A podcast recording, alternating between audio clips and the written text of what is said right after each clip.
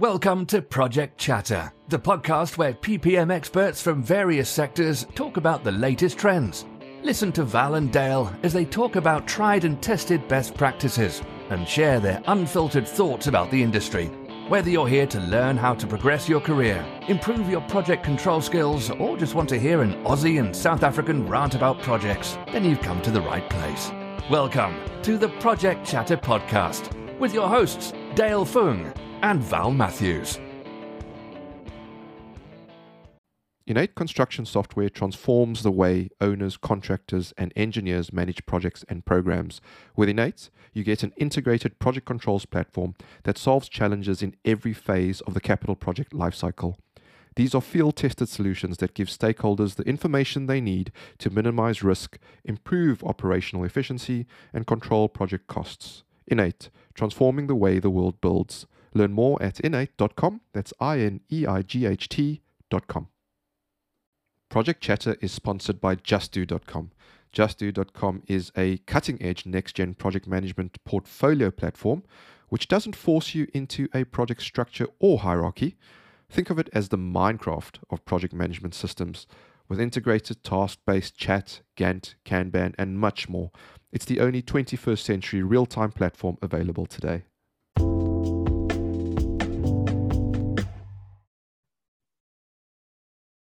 In this week's pod, we welcomed Dr. Alan Barnard to discuss the theory of constraints and decision making. Dr. Alan Barnard is an entrepreneur, philanthropist, strategy advisor, research scientist, app developer, author, coach, lecturer, podcaster, and lifelong learner. Alan is considered one of the world's leading decision scientists and theory of constraints experts. Alan is the CEO of Goldratt Research Labs, which he co founded in 2009 with Dr. Eli Goldratt, author of The Goal, creator of Theory of Constraints, and Critical Chain Project Management. Dr. Alan's research focuses on understanding why good people make and often repeat bad decisions and how best to avoid these. Their clients include Fortune 500 companies, government agencies, and people from over 70 countries that are using their apps to make difficult life and business decisions well, Dale, what a what an episode we, we were just discussing there off offline.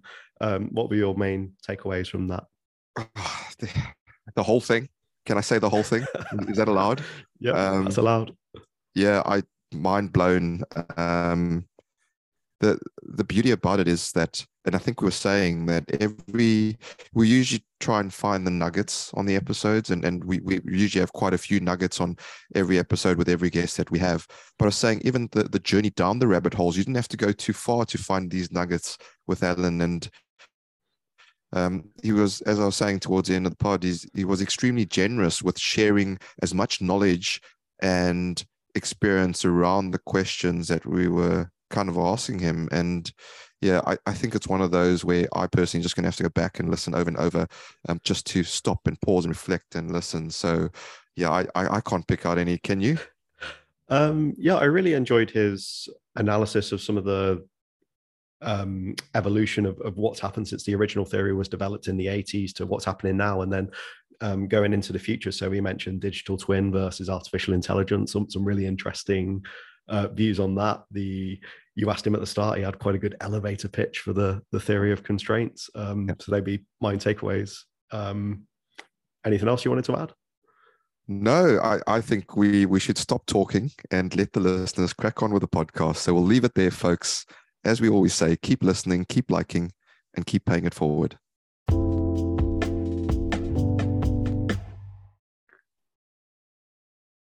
Hello, project people, and welcome back to a brand new episode of the Project Chatter podcast. Yep, you've guessed it. Val is absent again. I don't know where he is. Too much partying in Melbourne or Sydney or whatever he's doing that side of the world.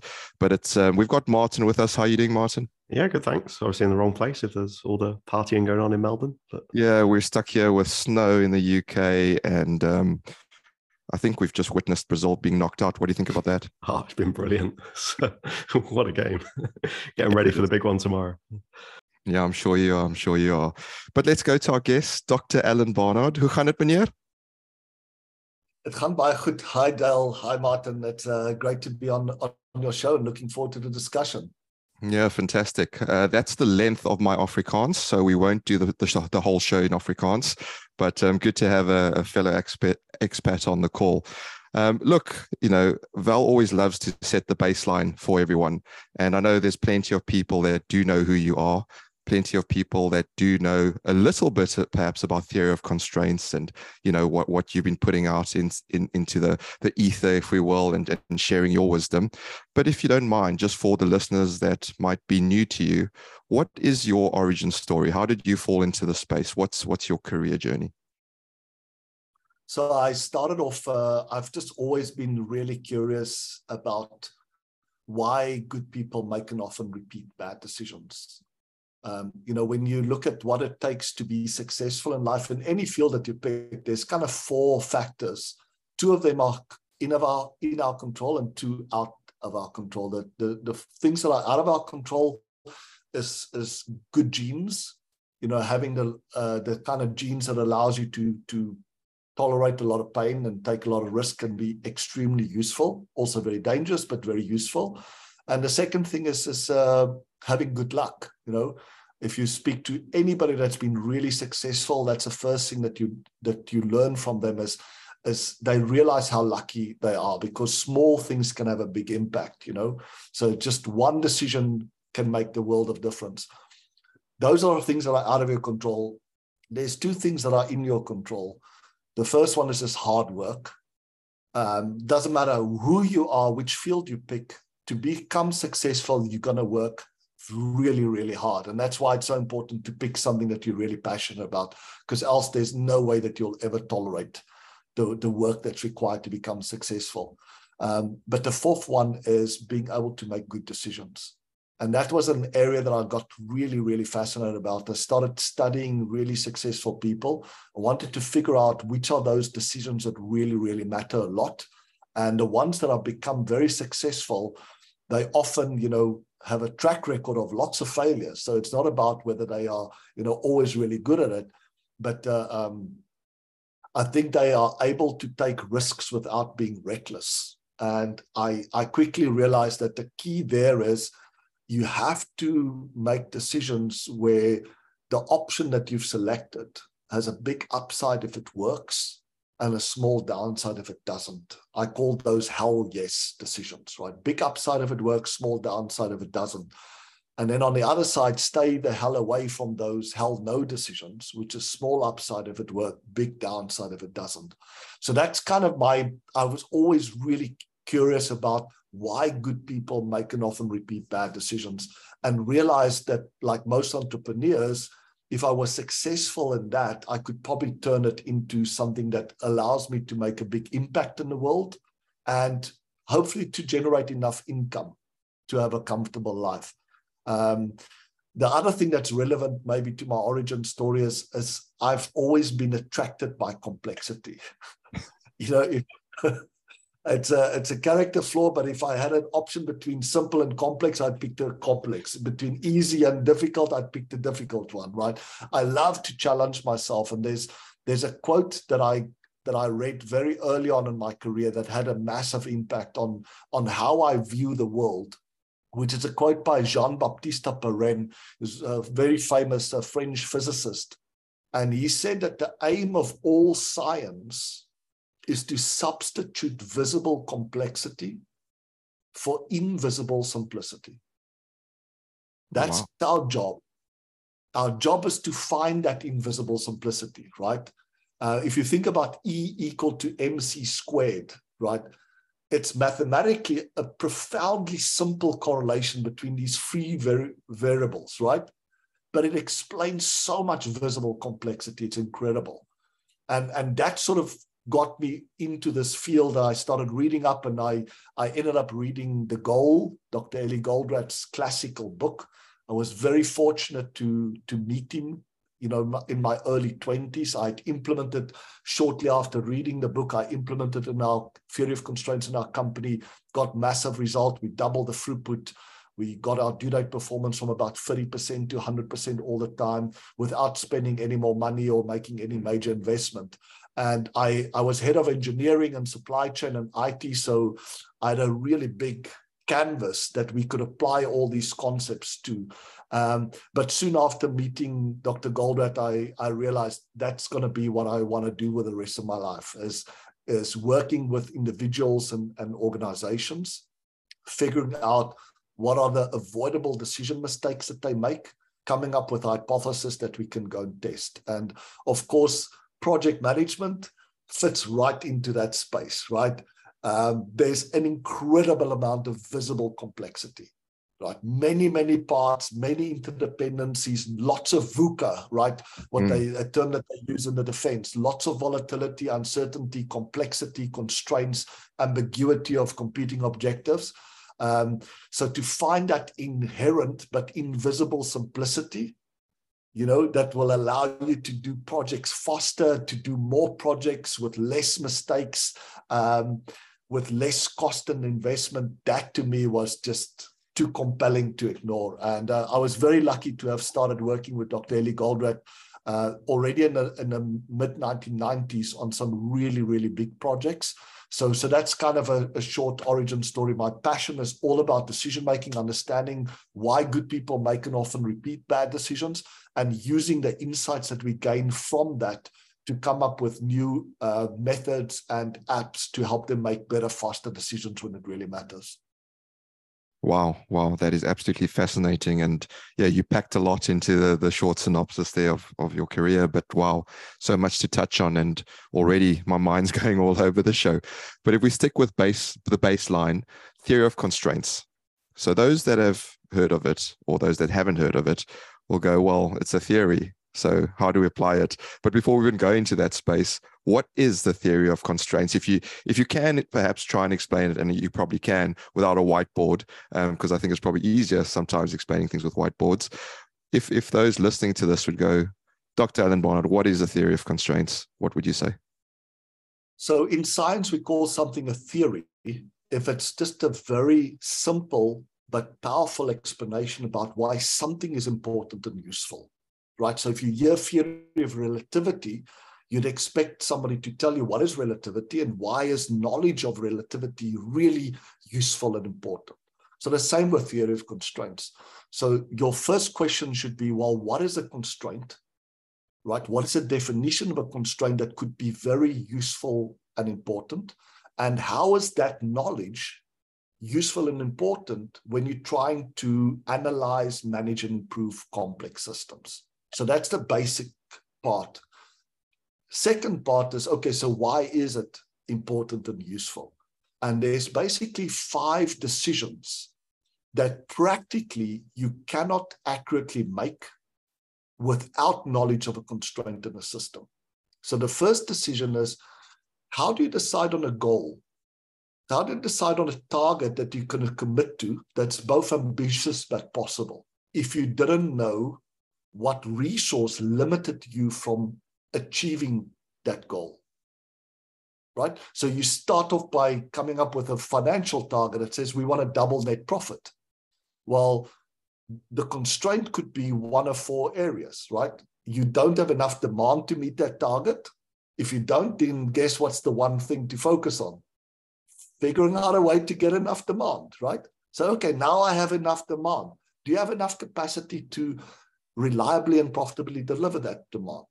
No, guess what's the one thing? That's the constraint. That's the weakest link. Focus on getting enough capacity, not by just adding, but first exploiting better what you've got first. And then if it's still not enough, then adding, right? The second or third type of constraint, so it could be the market, it could be capacity, it could be supply. Do you have enough supply of raw materials, of whatever inputs you need to produce enough to meet your financial commitment? If not, then that's the one thing. And lastly is, do you have enough cash? So the first decision about how do I set a realistic but ambitious target, I practically cannot do it without knowing what resource I don't have enough of. The common way of setting goals is, you know, let's add 5% to last year's performance or 10%. But how do I know?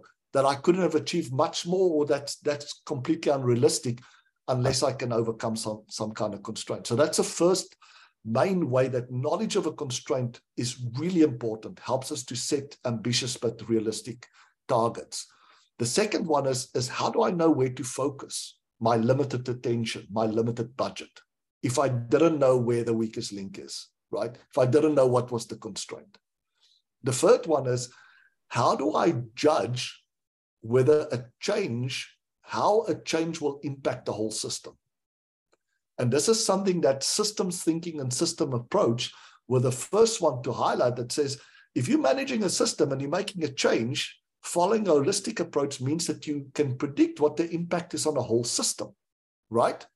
Sounds very compelling and complete logical sense, but practically, how the hell do I do that if the system is made up of so many parts, right?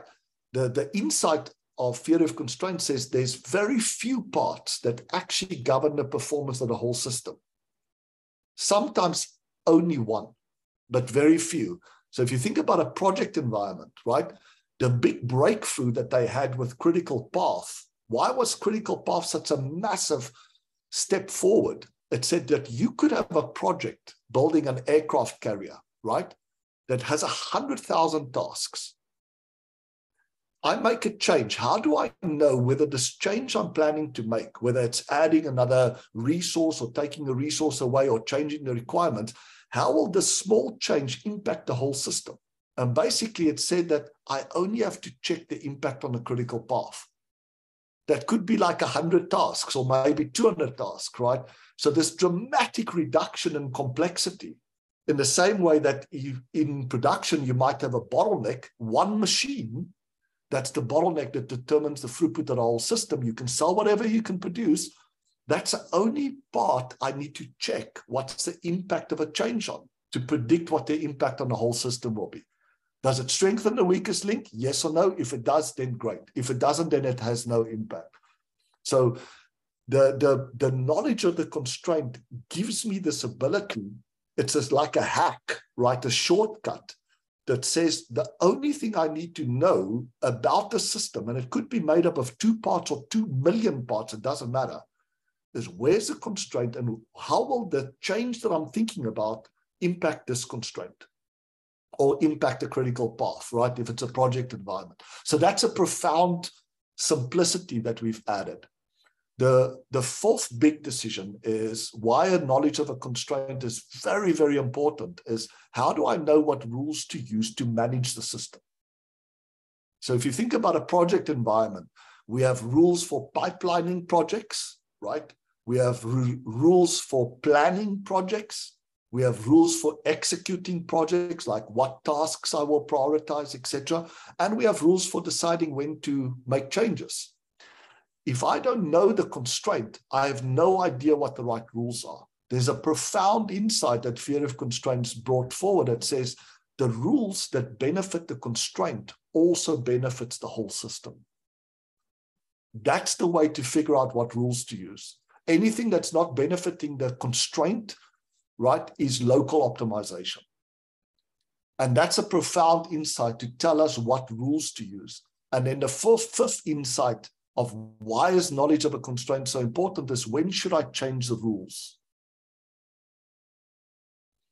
Only if a constraint moves. So if you want to create a stable system, have a single constraint that doesn't move because then you can keep on using the same operating methodology. If you think about McDonald's, where do you think the constraint is for McDonald's? It's a number of customers walking into their restaurants wanting to buy their product. That's a thing that if they could get more of that, the company immediately does better, right? So they've designed their whole system to ensure that they don't waste that scarce resource. They don't want the constraint to move from that into the check-in counter or to the grill or to the supply. And as long as they can keep those things to be enough to meet the demand, and they check it by looking at the queue that's forming in the restaurant, they can always use exactly the same methodology. So it, it's probably a, a little bit longer answer than what you hope for, but that's why it's called a theory because it's a, it's a good explanation of why knowledge of a constraint is so important and it's important for those five different reasons. Helps us to set realistic but very ambitious targets. It helps us to decide where to focus our limited attention and budget on. It helps us judge the impact of any change on the whole system, helps us to figure out what rules to use and when to change the rules. Wow, wow. It, it, it, wasn't longer. It was actually spot on. I mean, I was listening, soaking up every word you were saying there. And it's fascinating because what you said, you know, you can absolutely apply to projects. I mean, you said it before, but just going through it in in real time, I'm I'm thinking the application of it. If you just if you just simplify it down to that to those rules, as you say, we you know we, we find ourselves in complex situations, right? But if we find that E equals MC squared, we can identify what it is we're actually looking for, and then those rule sets are interesting within itself because often when we talk about resources on projects, we think either plant and machinery or human resources. But I think where we're going with this, and correct me if I'm wrong, there's other resources that we're thinking about as well. And and one of the things that popped into my head was, I don't know, you, you might have come across it, takt takt planning.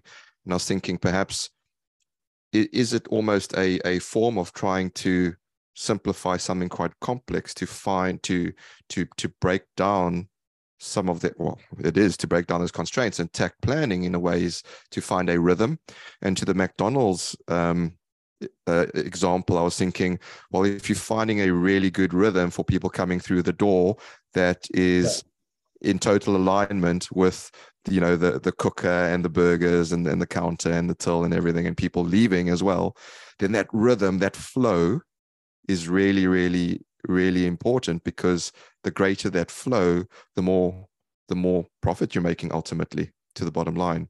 So I don't know. That's my my my layman's attempt at, at trying to to dumb it down for myself at least, uh, Alan. So yeah. It's, it's a great example, and uh, if you think about you know the contribution that theory of constraints and Goldratt has made on project management, right? One of the things is we're constantly looking for that inherent but invisible simplicity. So the breakthrough of critical path was profound, right? It says, if I just, where should I pay most of my attention on is on that critical path because all the other paths have got some slack. So there's some buffer, right, that can be absorbed by, by unplanned changes and delays. But the critical path is really the most important. Einstein had a really, you know, profound insight. He said, he said you should make things as simple as possible, but not simpler right? And sometimes we simplify it too much, right? So what did Goldratt do? He said, look, you generate a, a critical path. It's considered all the critical interdependencies, and it's shown you what's the longest interdependent path that will dictate the length of the project. But what does it ignore? It ignores resource contention. Now, this wasn't new to the inventors of the critical path method. If you go and look at the original paper that they wrote, they, they recognized that their method does not consider capacity constraints. And it wasn't an oversight, it was just that when you try to consider it, it creates a factorial problem. There are millions of ways of resolving resource contention when you're doing scheduling. It's a massive problem to solve. So they said, look, if you can put yourself in a situation where you have enough resources, you don't have to consider resources when you're building the schedule. It's a massive simplification. But guess what happens in reality? you don't have enough, right? And actually, how you allocate the resources can make a huge difference. Well, I was, so going to ask you about that. Sorry to jump in there, because when we talk about human resources, it's easy when it's plants and machinery, but when you talk yes. about human resources, you have to bring in capability, experience, yes. all those, all those sort of almost they're almost intangible. And how do you make a, a judgment or assessment on how much of a constraint it is? Is, right. is there is, is there any sort of neat is there any, any equal e equals mc squared for that yeah, so I, I, think first of all, going back to the definition, what is a constraint? Mm. Is that you have a goal, right? That goal, whether it's a project goal or company goal, right? That goal dictates the resources that you need. Do you agree? Okay, yep. So change the goal, then it will change the resources that I need, right? So I have a goal to build an aircraft carrier, or I have a build uh, a goal to deliver an IT project. Okay, now I, I from that I can decide what resources I need. But the goal, when I'm clarifying it in terms of not just what I want, but how much of it and when and for who, that tells me the demand that it will place on the resources. And any resource where the demand on that resource exceeds its capacity and capability is a constraint. Anything that I don't have enough of to meet that goal becomes a constraint. Where it's really difficult when it comes to human beings, like you said, is that the level of variability is dramatically higher than if the resource was a machine. And the question is, how the hell do I make a commitment? How do I even check if, if you are constrained, if there's so much variability? And again, the simplification is like, which resources do I need to check? Only the ones to, where I feel like I might not have enough of, right? And practically, I can check that in execution by monitoring what the project is waiting for what resources the project waiting for because it's really hard to to quantify the capacity and capability and availability. All of those factors combined makes it almost an unsolvable problem. Like how do i build that into my little project management system right? Because i need to consider the capacity the availability the capability the experience the level of confidence all of those things right? Mm. versus saying look if if i'm starting execution the only thing I'm tracking is is the project waiting for a resource?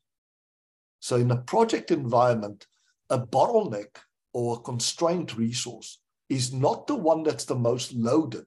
That will take you off in a completely wrong direction. A bottleneck or constraint is the one that's causing most delays on the project. Yeah, it makes sense. Does it make sense? And yeah, that's yeah, that... a profound simplification. that says as soon as I start, uh, I'm, I'm just tracking, right? If a task is delayed, I simply ask the question, what is it waiting for? It's waiting for a structural engineer. Okay. When, you know, there's enough of the evidence that it's now starting to impact, especially my critical path or critical chain, right? Okay, that's now a constraint. And then I follow the same process that I would follow for anything that's a constraint. The first step is how am I wasting this resource, right? Like, okay, like Martin, you sitting, you're the constraint, right? A lot of the project tasks are waiting for you. You're sitting in this project meeting for three hours to give us a five minute update. Like, why do you have to be here all the time? Can you phone in? Okay, that's going to give you back two and a half hours, right? It's like first look at where we're wasting that resource where are you overproducing? You know, where are you getting stuck waiting for other people? And then if it's still not enough, then go and add more. So that to me is like a practical thing is like, is how do I know I have a constrained resource in a project? It's not as simple as in a production environment where I simply do mm. calculations to compare capacity versus demand. It's much, much more tricky in a project environment, but practically I can get fast feedback just start and see what is it waiting for yeah yeah and and, and comes back to what you said earlier around failure right? Um you know making those good decisions and how failure is part of that as well and that's quite interesting. I mean we've spoken about before on the podcast around you know fail fast fail often you know fail forward yeah. um, and learn from the failures as well and, and that's the quickest way to learn often. Um, but just coming back to it, that's the nicest thing anyone has ever said to Martin. So calling him a constraint. So thank you very much, Dr. Barnard. um, he looks like a little bit of a, a bottleneck, you know, and that's kind of a, a, another. It's another. It's another big change in mindset. You know, you you've probably seen that game shows like "You're the weakest link." Goodbye. You yeah. know. Yeah, yeah, That's yeah. kind of. It's theory of constraints is the opposite. It's like you're the weakest link hi, how can we help you? You know, you're the most important dude on the planet at the moment, right? Yeah. And I think that's important. I want to just briefly just touch base on something that you've mentioned about takt time and, and looking at it from, you know, where's the bottleneck that's actually governing the pace at which we can execute projects, right? Because we have to consider that, else we're going to make unrealistic commitments.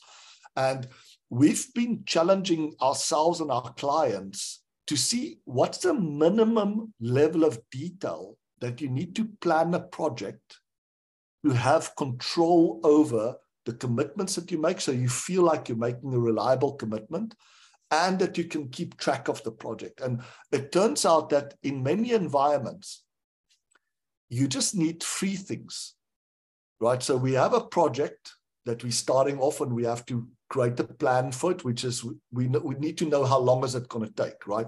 The first question is, we have probably some sense from the past that what is our scarcest resource? What uh, generally causing most of the delays on a project? We say let's let's keep on using Martin and say it's Martin, right? Or Martin's team. That's generally the constraint because they it's an IT project. They both are responsible for fixing bugs and they have to develop this new fancy, you know, functionality. So it's probably Martin or Martin's team. So okay. So the first thing I need to know about this new project is how much of Martin or Martin's team's time will this take? And so come back, let Martin have a look at this project. We explain it to them, and they, he comes back and says probably about 20 days. So, okay, where does Martin sit in the flow of that project? Is he right at the beginning, right at the end, or somewhere in the middle? Let's say somewhere in the middle. The only thing I then need to know is to get all the stuff completed for Martin to and his team to start working on it. How long on average would that take? And it turns out people are much better at estimating big chunks of work than breaking up into a lot of a lot of details and then adding up all the detailed estimates you don't even know in which direction you're going to be wrong. But mm. most of the time it's like to get it ready for martin and his team probably about two months. Okay once martin and his team has finished with it how long to get the final deliverables done? Okay another month. So now i have my schedule. So I can now use Martin and his team to say, okay, we have only one of Martin and his team, right? So we can only do one of these type of projects at a time. So I can now create that pipeline of projects. When should I start the project? By subtracting that two months. When can I commit to finish it? By adding that month and the end. And that turns out to be the, the least information I need to be able to actually create a pipeline of projects that considers our capacity and be able to, to track it. Because what I'm now tracking is I want to track whether Martin and his team is ever starved of work. Because if they starved, I should accelerate the release of new projects. Or if they start becoming completely overwhelmed, the backlog is growing, I should choke back the release of project and give them a bit of chance to catch up. So that's again, it's a practical way. If I know the constraint, actually it requires much less detail from a planning perspective to make reliable commitments and to control the project flow. Yeah, no, I, I I'd agree with that. I mean, just just with our theory of constraints, when you look at schedules and there's so many activities and they're broken down to the nth degree, you know, there's there's this diminishing diminishing returns of granularity, right? And you like, why make it more complex than it should be to make those key decisions? And but just coming, just a couple of comments on what you're talking there, and, and I like I like the change of mindset towards a constraint because it's it's it's something similar that we used to say with earned value management right? You, you, you challenge the greens and you support the reds, where most often it's the other way around when you get into those exec, you know, leadership meetings. They challenge the reds. You're like, well, no, hang on, support those. They're telling you there's trouble there, and then challenge the greens. Are those really all going smoothly? So, just that mind shift um, switch, I think, is quite quite interesting um, because I think a lot of people don't think that way on projects. And then it would be remiss of us, the listeners are probably going, why haven't you spoken about the topic yet? What are the common mistakes in managing projects that cause avoidable delays and cost overruns? So I wonder if we can sort of change gears slightly and, and, and focus on these, these common mistakes because I'm sure people are dying to know what are they? Are we doing them and we just don't know what they are? Yeah. So I, I think it's useful to break them up into sort of planning mistakes and and those are i call planning any decision that you make before you start the work is planning right execution is any decision you you make once you've started the work and an improvement is any decision that you make after you've completed the work and you say are we going to change anything right? Are we going to change the way that we plan or the way that we execute? So, from a planning perspective, by far the biggest mistake in planning, two big mistakes, is we ignore capacity when we make commitments. And as a result, we launch too many projects at the same time. And this is based on a fallacy where the sooner I start something, the sooner I finish it, right? And it's it's really easy to to to show that that assumption is absolutely true if you're doing one thing. But if you do two or more things, that assumption is not true. It's the opposite. The later I start this, the, the sooner I finish. And just visually for, for the listeners or viewers out there, think about you have just three tasks to do A, B, and C, right? Each task lasts 10 days. So if they asked you, when are you going to have it done by, you'll say, A, I'll have done by 10 days. B, I'll have done by 20. C, I'll have done by 30, right? But now imagine launching all three projects at the same time, right? So you, you're starting to work on A, B, and C at the same time. So you do a bit of work, one day of work on A, then you switch to one day of work on B, then one day of work on C, you go back to A, B, C, right? You keep on doing that. Now check what happens. Even if there's zero task switching cost, right? You instantly move from one project to the other. Think about the change in your commitments. If you were doing one project at a time, pipeline properly, you would have committed 10, 20, and 30 days on A, B, and C. And probably you would have said A is the most highest priority. So that's why we do it first 10 days there, 20 days for the second one, 30 days for the second. If you try to do them all at once, what's your commitment going to be? It's going to be 28, 29, and 30 days. Does it make sense? Yeah, yeah. Now think about think about that, right? Project B you're starting on day two and you now finish on day 28 or 29, actually. Right? Whereas in the previous example, you, you would start it on day 11 and finish it on day 20. The later I started B, the earlier I finished B. And yeah. that's what's so counterintuitive. That's why we often make that mistake. So, what we study in our lab is not just the mistake, but why conceptually people make this mistake because it's so counterintuitive. Now, when you add switching costs to that, right, what you'll find is those free projects don't take you 30 days to complete. They often take you 60 days to complete. And there's there's something worse to it. Imagine I come to you, right, Dale, and I say to you, while you're busy with these free, right, you you task switching. I say, oh, there's a fourth one I want you to work on. What do you do now? You have no idea when you're going to deliver the fourth and by how much it will impact A, B, and C commitments, right? Whereas if we're doing just one project at a time, you would probably tell me, listen, I'll probably be able to start on day 31 and finish it at day 40. Yeah. Right? Very simple. So that's just one example uh, essentially for those listeners and, and, and, viewers that are interested in what we've basically done is we've classified the mistakes that you can make in planning, execution, and improvement. We've also identified what are the assumption behind those mistakes. It's not that people are, are ignorant or bad, is they have this common sense assumption like the sooner I start, the sooner I finish. And as a result, they're using the long, wrong planning rule. Like the same with priorities. If you if you pick a, a, a mistake in execution, right? You have two or three tasks sitting in front of you. How do you decide which task to prioritize? There's there's a couple of ways that you could yeah. do that, right? There's various ways. I was thinking, yeah. Yeah, you could say, well, yeah, yeah whichever one arrived first, I should prioritize that one right? Or you could say, well, whichever's the shortest, I prioritize that one, or the easiest to do. There's a whole bunch of criteria. Now, imagine a lot of resources that are all sitting with a lot of tasks in front of them because we released too many projects, right? How important becomes it how each resource prioritizes?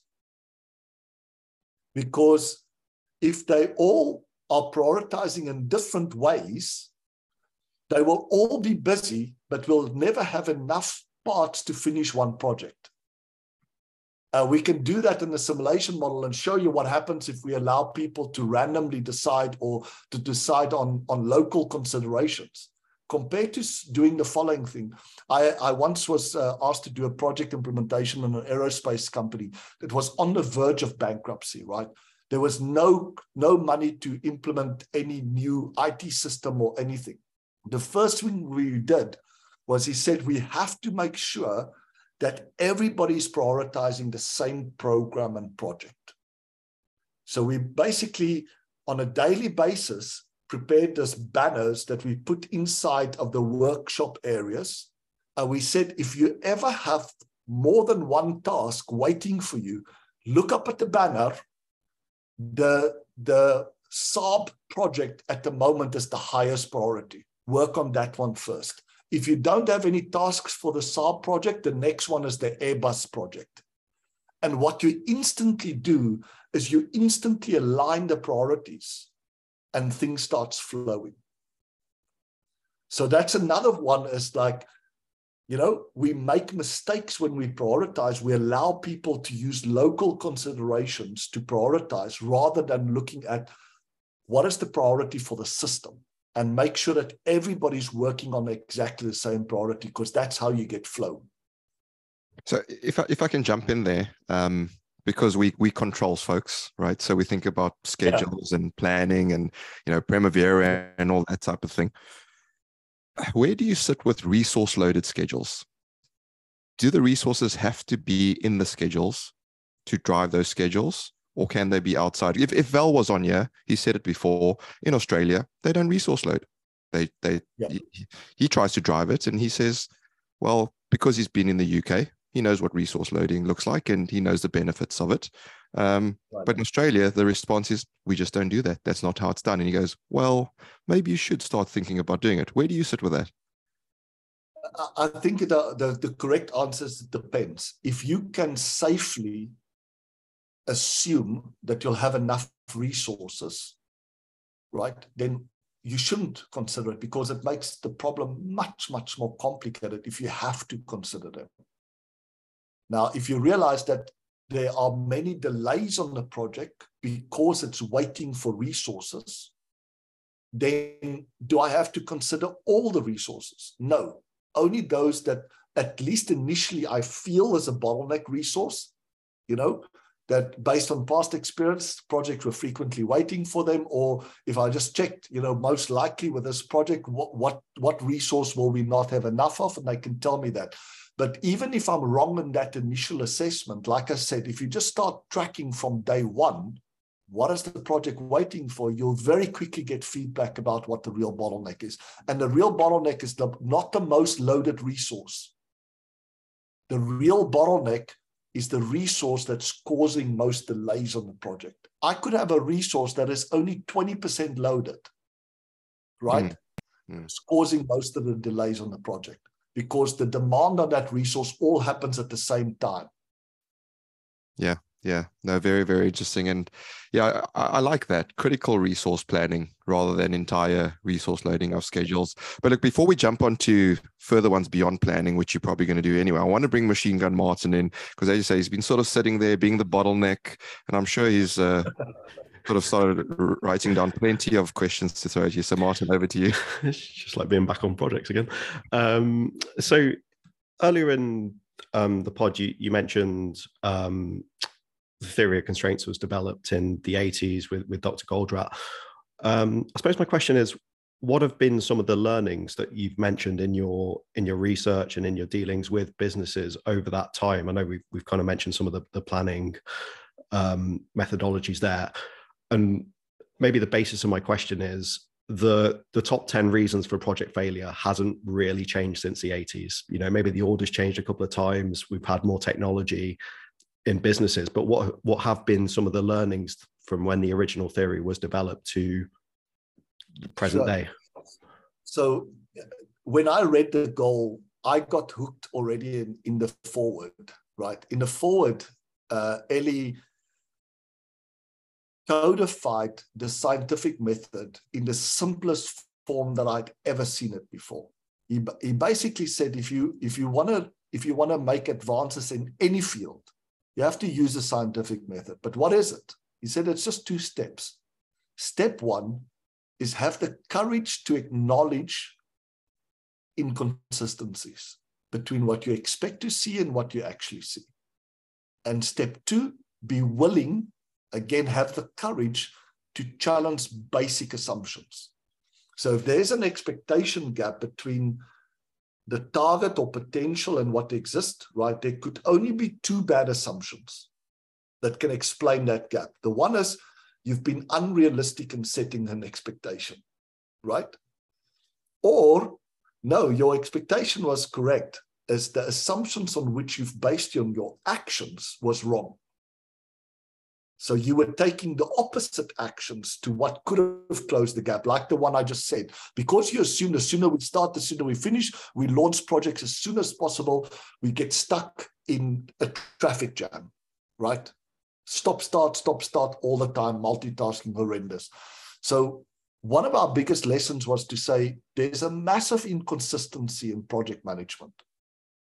If you think about it, we've been doing a lot of work with the, the, the Defense Force, the Navy, right? From the 50s, when they were monitoring very carefully, gathering data of how long projects take and how often projects are late and over budget, do you think that that number has substantially improved over the last 50 years? No. How can it be? There's been massive advances in knowledge in project management, and there's been massive advances in technology that support decision making within project. How can it be?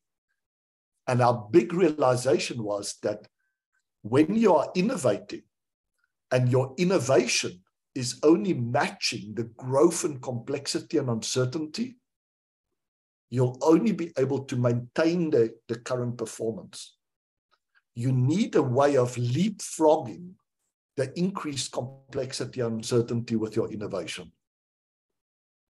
And there's two ways of doing that. The one is dramatically finding ways of simplifying, stri- removing some of that avoidable complexity and uncertainty out of the schedules, right?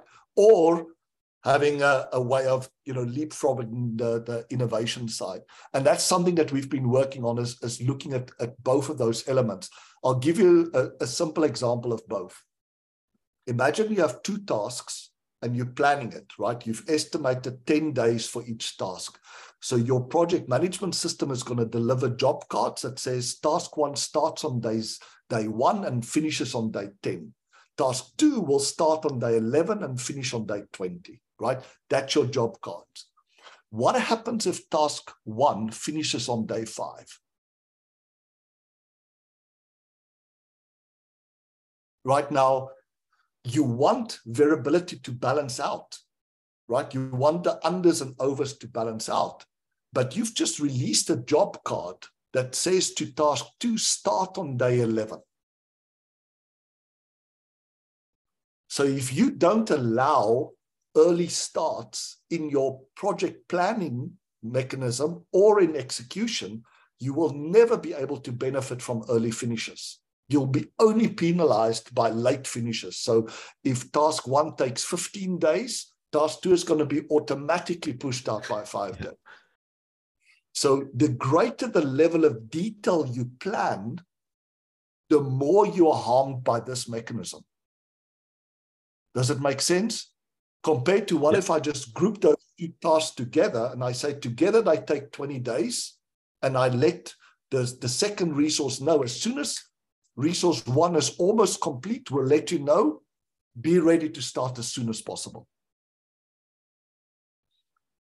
So that's on the on the methodology side, right? Is understanding what's causing avoidable delays is if we don't allow early finishes to be capitalized on, either because of Parkinson's law, you know, People will keep on working until the 10 days are over, even though they theoretically finished on five days, or because of the way that we issue job cards, the second task isn't ready and can't capitalize on that. You're always going to have projects that will finish late. Mathematically, as long as you have any overs, mathematically, it will finish late and over budget.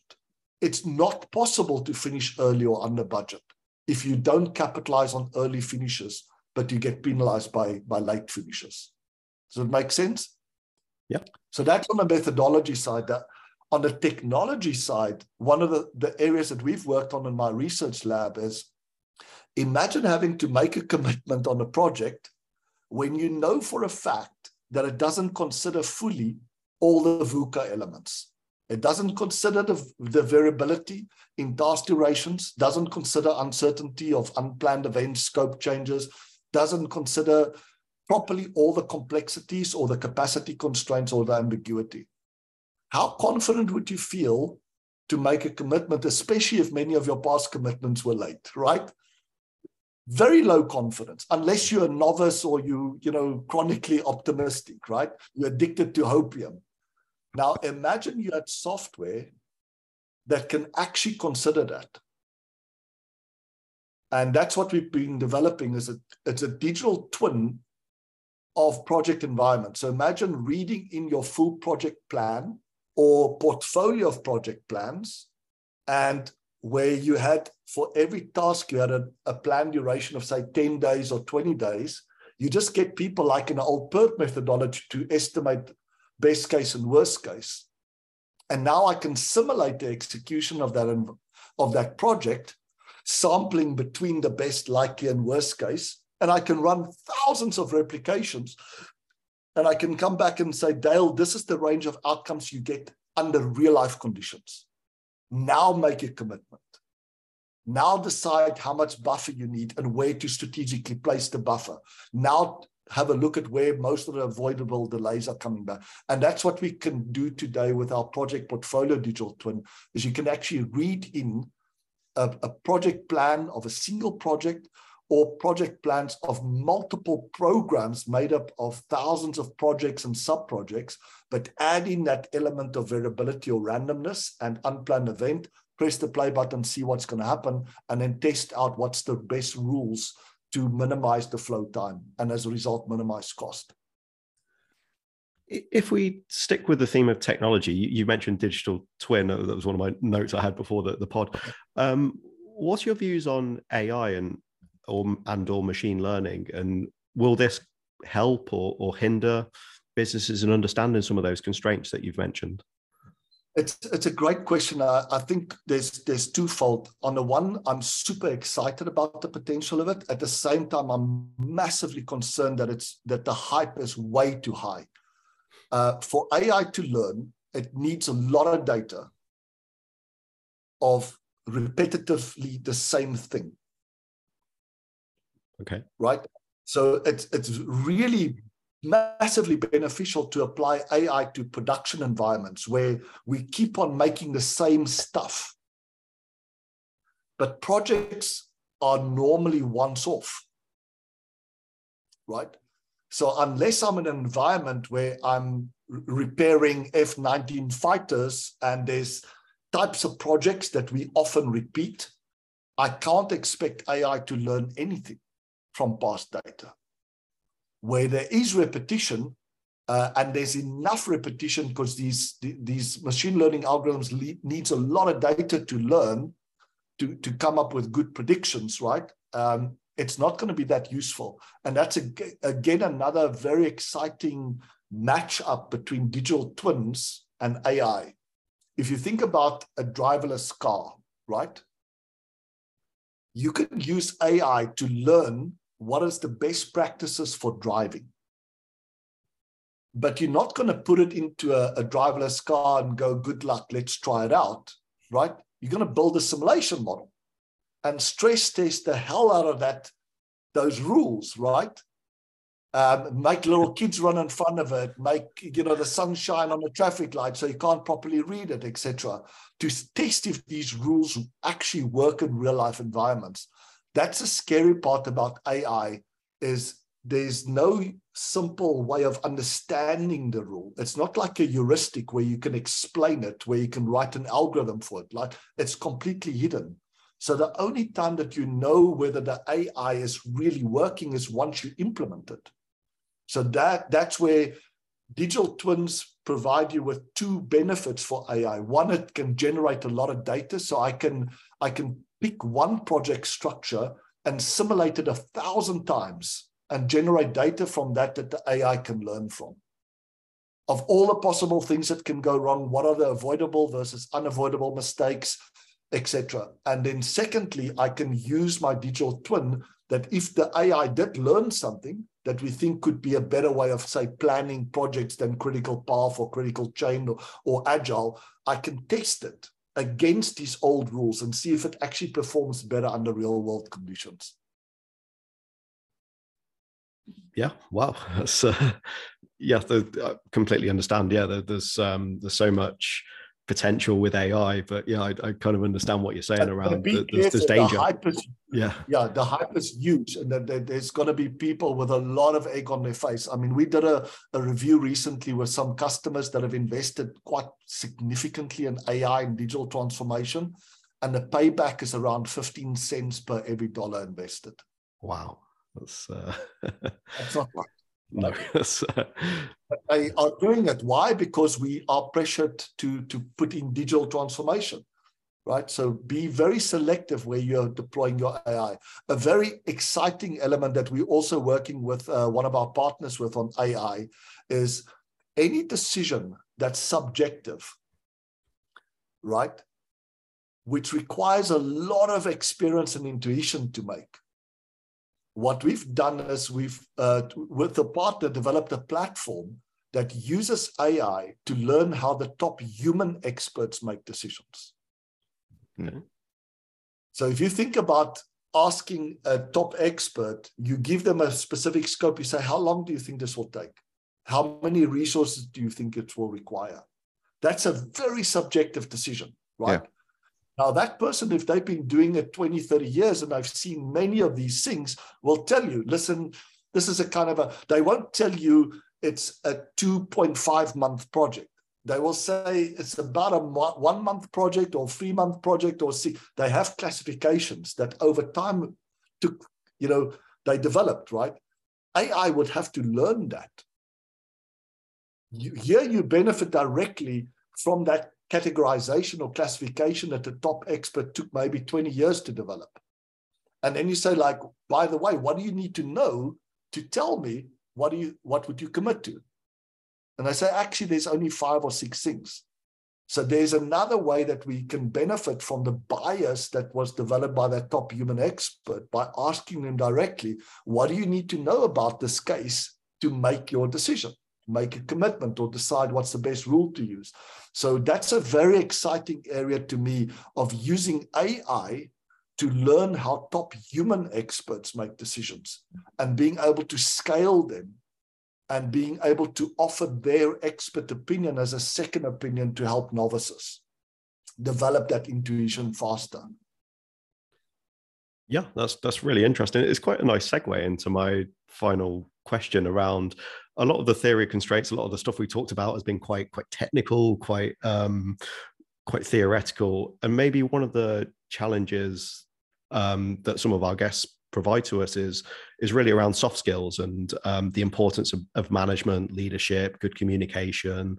We had uh, Colin D. Ellis on the other week um, around just the importance of that and how do the two things interact? So you know all the stuff we've spoken about so far i've not heard much about good leadership in there. We talked about decisions the process of making it eliminating yeah. wastage all, all, that brilliant stuff. How do the two things combine in, in your view so and your research? one way that one there are many ways that you can sort of answer the question but one way is to think about what's what's our constraint? What resource do we not have enough of to meet the demand that's placed on us? And the most obvious one is we have limited attention. The number of things that demand our attention will always exceed our available attention. So our attention, our limited attention is our bottleneck, our constraint. And, and good leaders understand that and help people to not waste that limited attention, right? So normally the first thing that we do on the project is when we go in there, people are already overwhelmed. They're in chaos, right? They're multitasking like crazy. They feel completely out of control. They feel completely overwhelmed.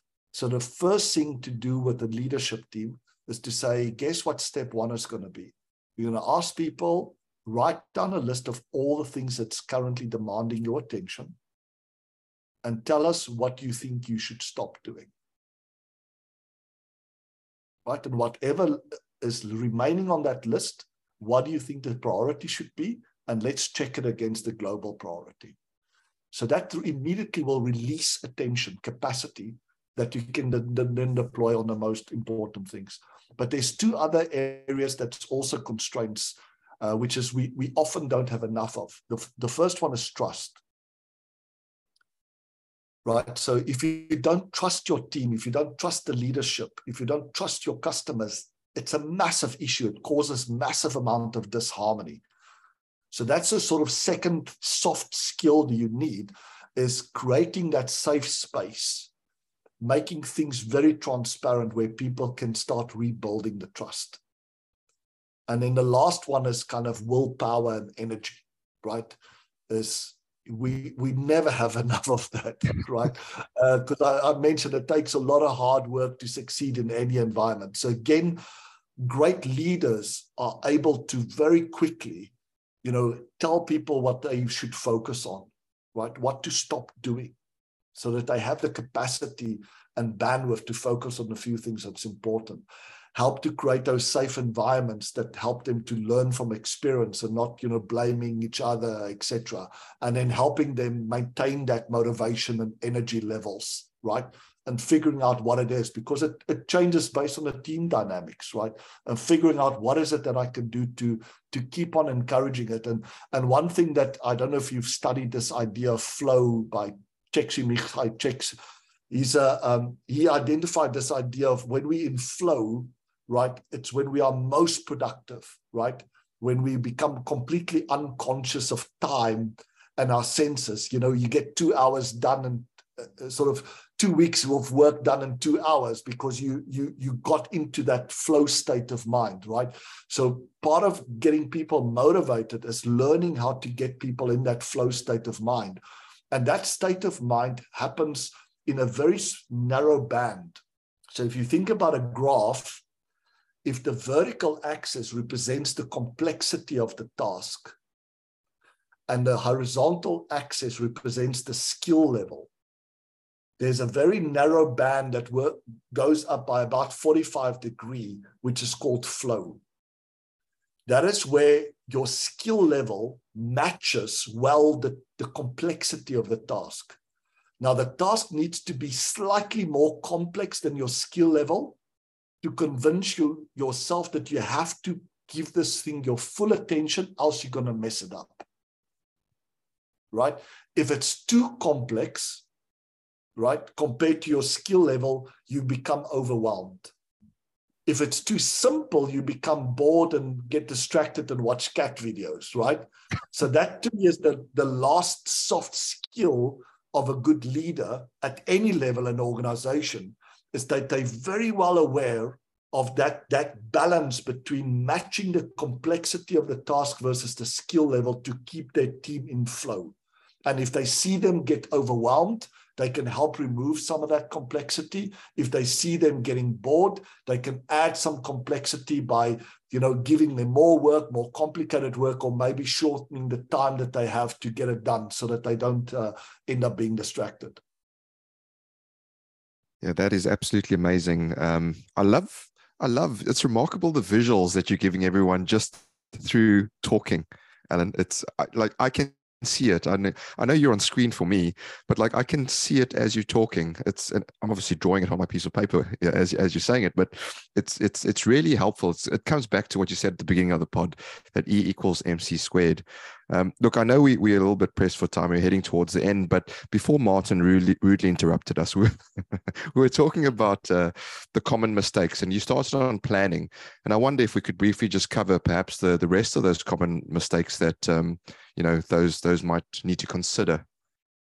Yeah, so so in planning, if you think about the big decisions that you're making, there is, um, you know, how am I going to be releasing projects, right? So what mechanism will I use to control the release so I don't release too much too early or too little too late? That's a really important decision. Uh, if I think about how will I buffer my project, right? Do I buffer every task or do I buffer the project and the feeding path? That's another really key decision. How I allocate my resources is a really big decision. For example, I have five projects and I have five engineers. Do I allocate one engineer per project? Or do I allocate all five engineers to the most critical project? Like big decision can have a massive difference in terms of the time it takes me to execute that project. Those are all planning decisions. On the execution side, it's really about the prioritization. How do I prioritize tasks? When do I expedite? When do I escalate? Those are all really critical decisions, right? As to say, an issue is something that's blocking me from making progress. As soon as I get an issue, I'm being blocked to make progress on my highest priority task. I should immediately escalate it.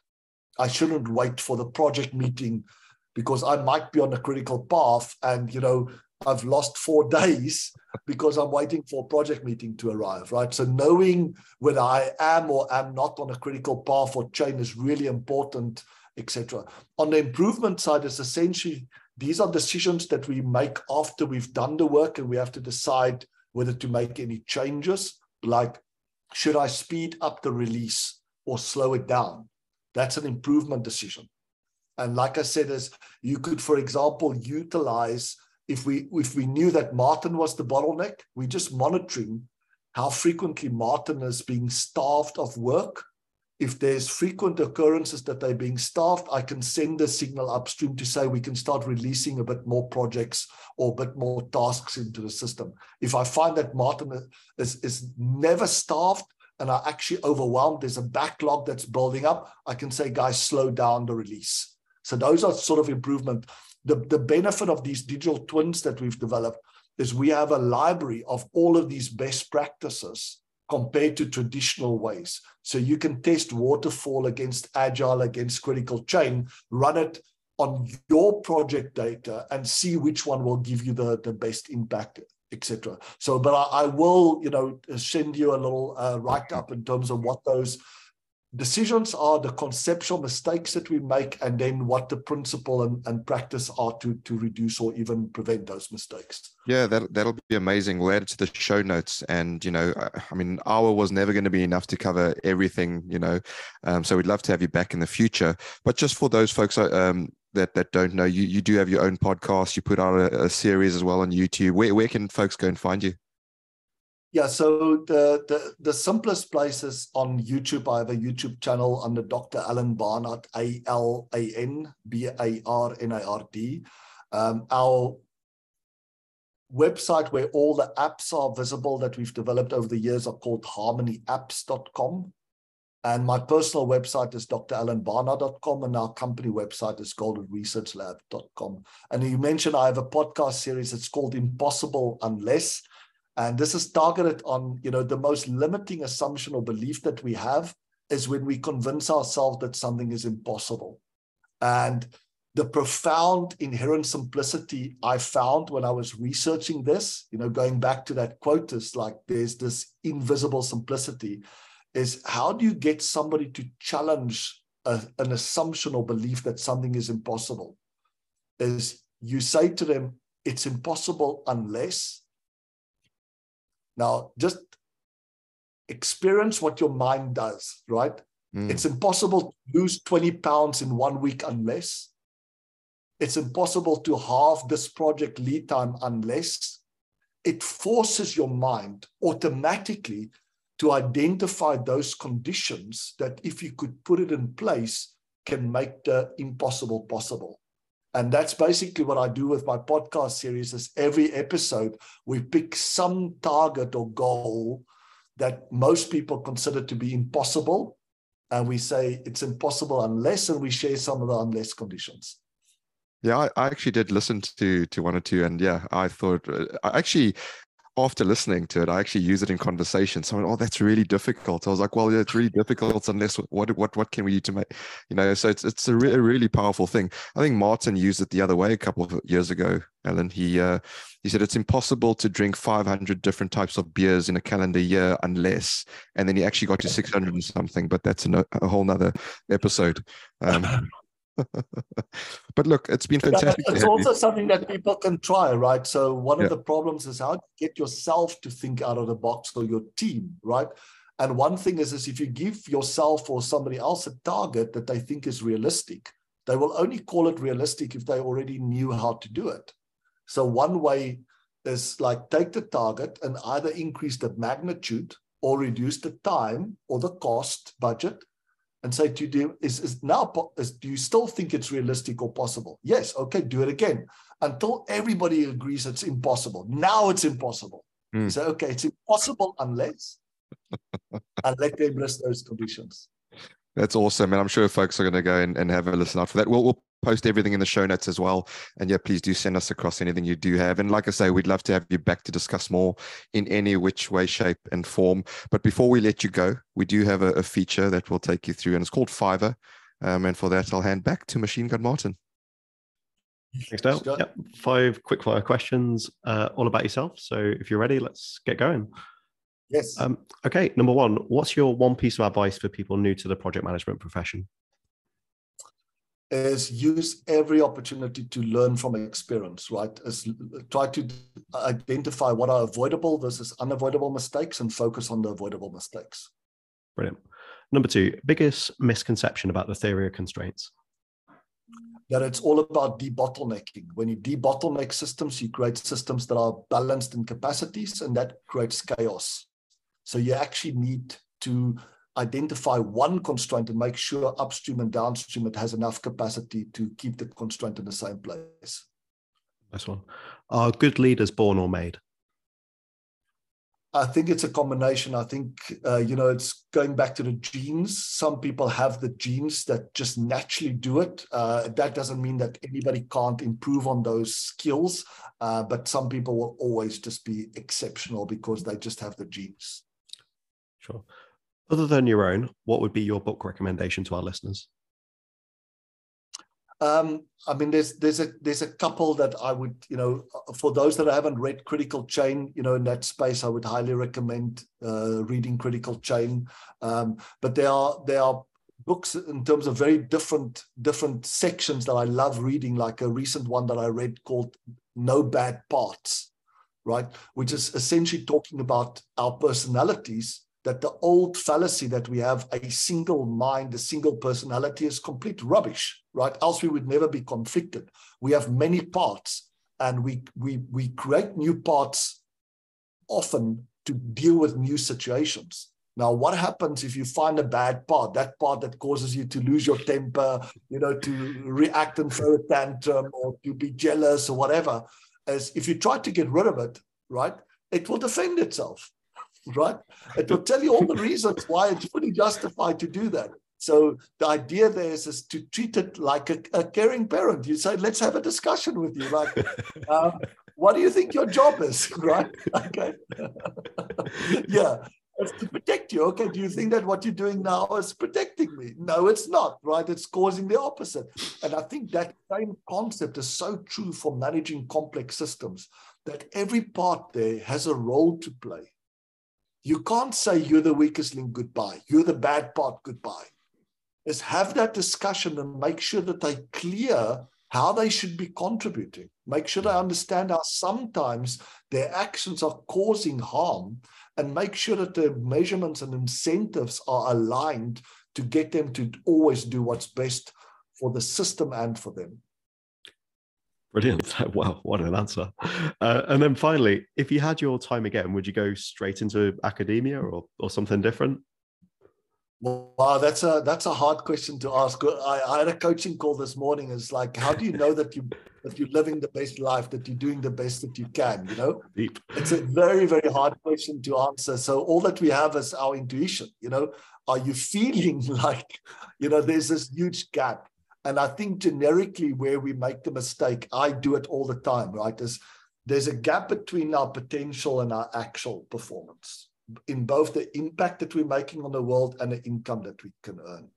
And the mistake that we make is we keep on reading more books, we go to masterminds, we get coaches, you know, and all that does is it increases the potential.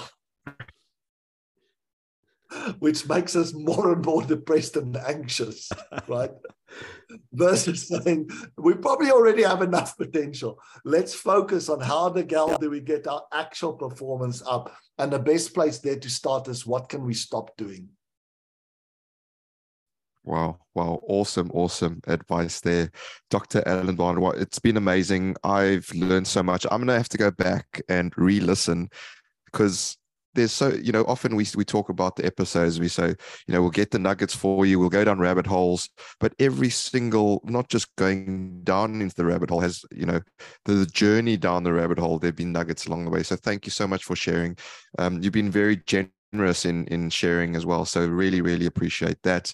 Uh, before we let you go any final thoughts you want to leave our listeners with no, just thank you. Um, I mean, the, the, the questions were were brilliant. You know, the the answers is only as good as the questions. You know, uh, so so thank you so much for that, and, and the amazing job that you guys are doing in in getting this knowledge out there, especially to people that are new to project management. You know, going back to that first quote, there's so much visible complexity.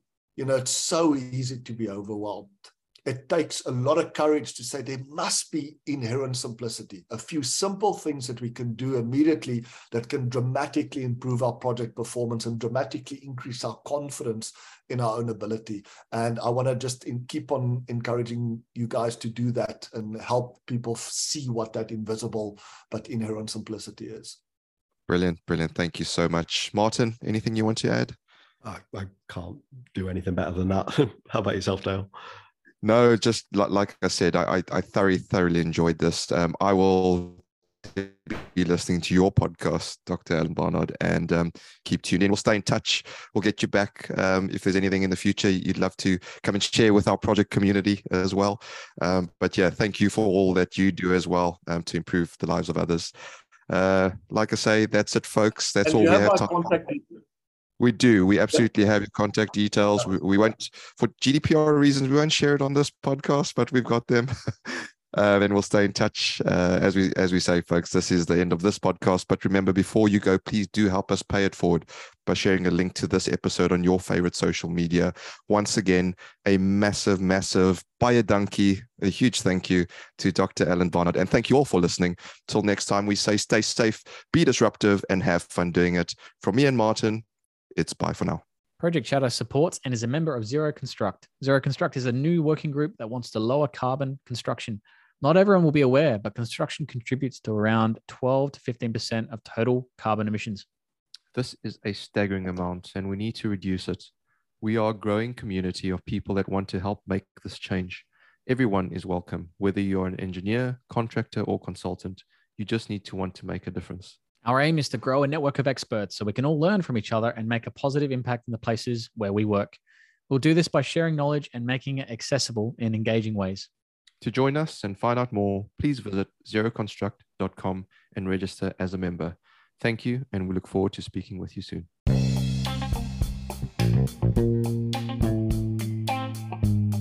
For more information, blogs, or to support our charities, visit projectchatterpodcast.com and if you would like to sponsor the podcast, get in touch via our website. You can also leave us a voice message via our anchor page and let us know if there's something or someone specific that you would like on the podcast.